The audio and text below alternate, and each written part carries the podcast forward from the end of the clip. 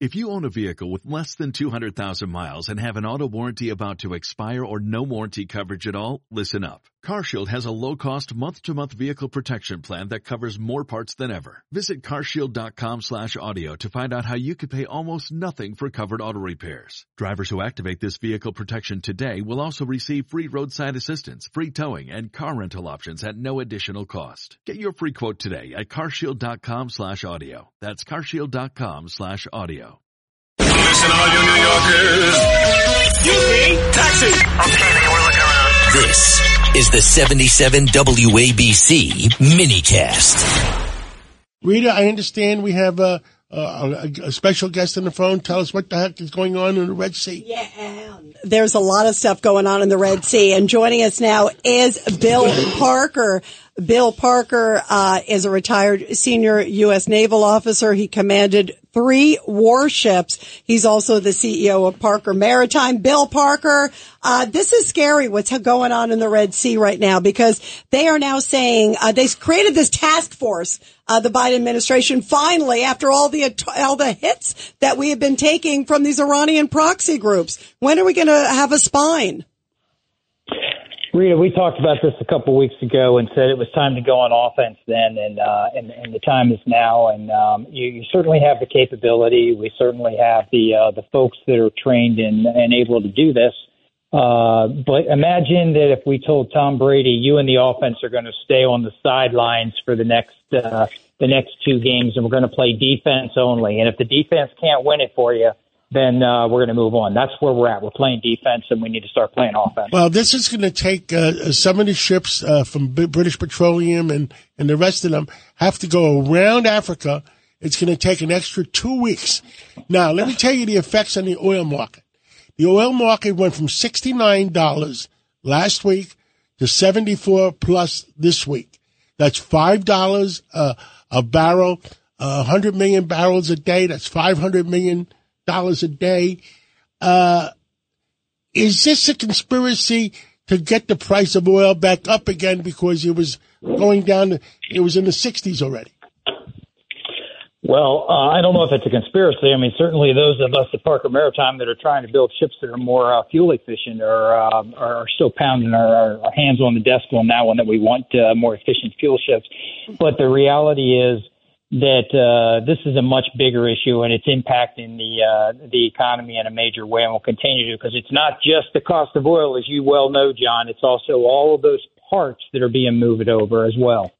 Yeah, you know And the oh, other by thing. the way, the other oh, by the way, insurance costs are huge too, right? I'm I mean, sure you're that insurance costs are going to double. Point zero seven to five percent. Yeah, that's it's huge. Yeah, the one thing I want to bring up, John, to you is not only is it going to cost the shipping companies more money, it's going to cost consumers, right? Of course it is. I mean, if, that's if the it goes thing. up five dollars a barrel, right. it's going to cost we're somebody. we're gonna we're gonna we are gonna pay the price. Well, that might get Biden Governor- actually Governor do something, Pataki? and he's when he sees the gasoline prices going up. Bill, um, one of the first things Biden did when he took office was to take the Houthis off the terrorist list.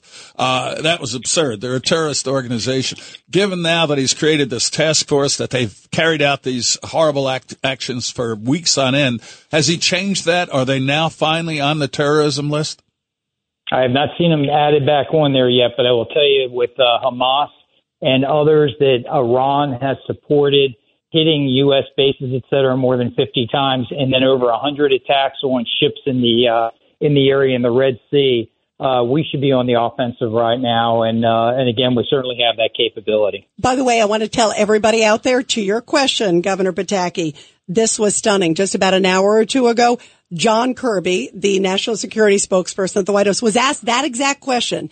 What are you going to do about the Houthis? You took them off the terrorist watch Right. list. Are you going to put them back on after a hundred attacks to Americans? Guess what his answer was? I couldn't believe it. What- His answer was, well, we're looking at that. And they said, you're looking at it, aren't you? Even, even like some, you know, uh, I think it was CBS or NBC said, aren't you going to put them back on the terrorist watch list? We're evaluating that. He still is not sure what to do. You know, Bill, this, this George Pataki, my opinion is this isn't the Houthis. It's they're trying to create a deal with Iran.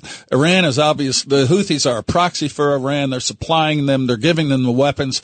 And for whatever reason, this administration seems afraid to do anything that might upset the Iranians, despite the fact they're engaged in terrorism through their proxies all over the world. I mean, what they're doing is they're using terrorism to bring the price of oil back up. And somebody said to me, well, aren't the Yemenites and, and Saudi Arabia on different sides? When it comes to dollar bills, they're on the same side. That, that Governor, Governor, and John, you're you're both absolutely right. They're both on the same side with that.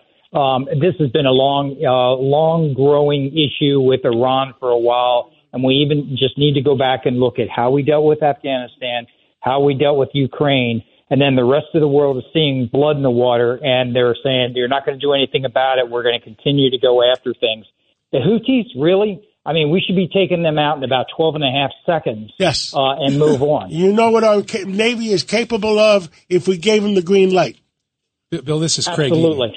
Okay, uh, last question. 80 Craig. 87 attacks on U.S. bases. They're ramping up their attacks on our bases. What are we doing about Nothing. it? What is the White House doing about it? Nothing. They're they're studying it Disgraceful. according to We're Kirby, right? Yes, isn't that amazing? year We're now, trying to study's figure it out. when the study's over in a year you're, from you're, now, you're, you're, you're spot on. You, you've got to Right. go on the offensive, and we should have done that a long time We should have done that a month ago.